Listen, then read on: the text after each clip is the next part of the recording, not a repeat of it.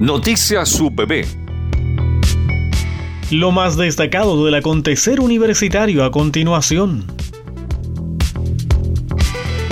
Proyectos presentados por estudiantes de las facultades de Arquitectura, Construcción y Diseño, Ingeniería y Ciencias de la Salud y de los Alimentos fueron los ganadores de la segunda etapa de la novena convocatoria del programa de valorización de la investigación en la universidad que impulsa Fondeview de ANID y que clasifica entre las universidades con más adjudicados a nivel nacional. Iniciativas apoyadas por la Unidad de Emprendimiento de la Vicerrectoría de Investigación y Posgrado de la Universidad del Biobío. Los ganadores UBB son Claudia Arriegada Castillo de la carrera de Ingeniería en Alimentos, Juan Pablo González Sepúlveda y Roberto Bustos Miranda de Diseño Industrial y Sebastián Retamales Cisterna de Ingeniería de Ejecución en Electrónica, los que fueron acompañados por sus profesores guías, el doctor Mario Pérez Bon, Gabriel Hernández Martró, Gabriel Cereceda Balich y Pedro Melín Coloma. El programa de valorización de la investigación en la universidad que impulsa Fondef View tiene como objetivo fomentar una cultura de emprendimiento innovador en la comunidad universitaria. En esta oportunidad, resultados corresponden a la segunda etapa, con montos de 24 millones de pesos cada uno. La ventaja de proyectos Fondef View de ANID es que estimula la participación activa de profesores en estos proyectos a través de los que se conoce como profesor guía. El coordinador del proceso de reforma estatutaria UPB, académico de la Facultad de Ciencias, doctor Enrique Zamorano Ponce, informó que la Comisión Metodológica Comisión 1, tras haber aprobado el documento de garantías estudiantiles, aprobó ahora en la última reunión realizada la propuesta de garantías para funcionarios académicos y no académicos que resulten electos para integrar la comisión redactora Comisión 2.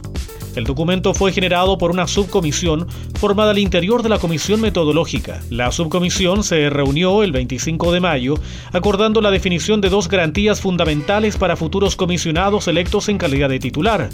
Propuesta aprobada por la Comisión Metodológica en la sesión del 26 de mayo. Según el doctor Enrique Zamorano Ponce, con el objeto de asegurar la participación de comisionados que sean electos para trabajar en la Comisión 2 o Comisión Redactora, como primera garantía se definió la liberación de media jornada. La comisión estimaba que no era dable sumarle más responsabilidades a la que el titular de la, de la Comisión 2 tuviese, sino liberarlo de alguna de esas responsabilidades.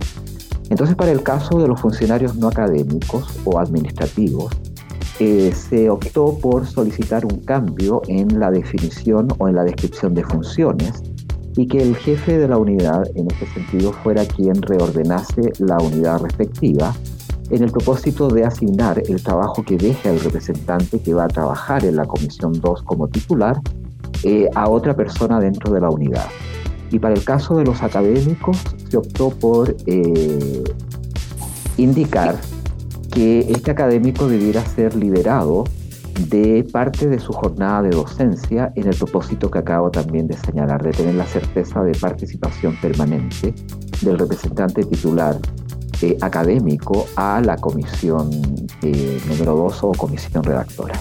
Además, se trabaja la elaboración de normativa que reglamentará el procedimiento de validación de materias estatutarias trabajadas parcialmente, así como el plebiscito final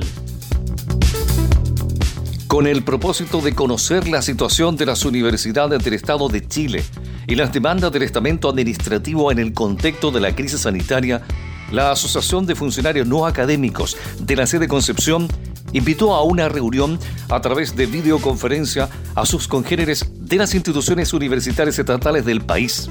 En el encuentro virtual los participantes compartieron experiencia, reflexiones y propuestas en torno a los temas de la convocatoria.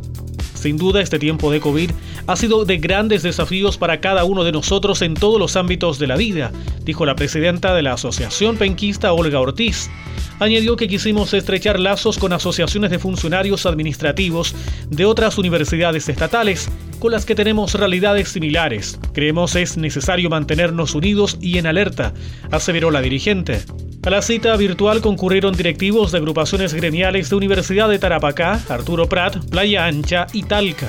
Los puntos de la tabla incluyeron la actual realidad general de cada plantel y del personal administrativo, protocolos de retorno a actividades presenciales y avances en lo que respecta a la elaboración de estatutos orgánicos y equidad de género. Los participantes recalcaron la multiplicidad y transversalidad de desafíos que actuales circunstancias imponen a universidades del Estado, en especial aquellas que enfrentan problemas financieros más acuciantes. Coinciden igualmente en el objetivo de visibilizar el estamento administrativo, sus necesidades y aporte al quehacer universitario, relevando la importancia de la colaboración y la unidad de las organizaciones que lo representan. Noticias UPB. Lo más destacado del acontecer universitario.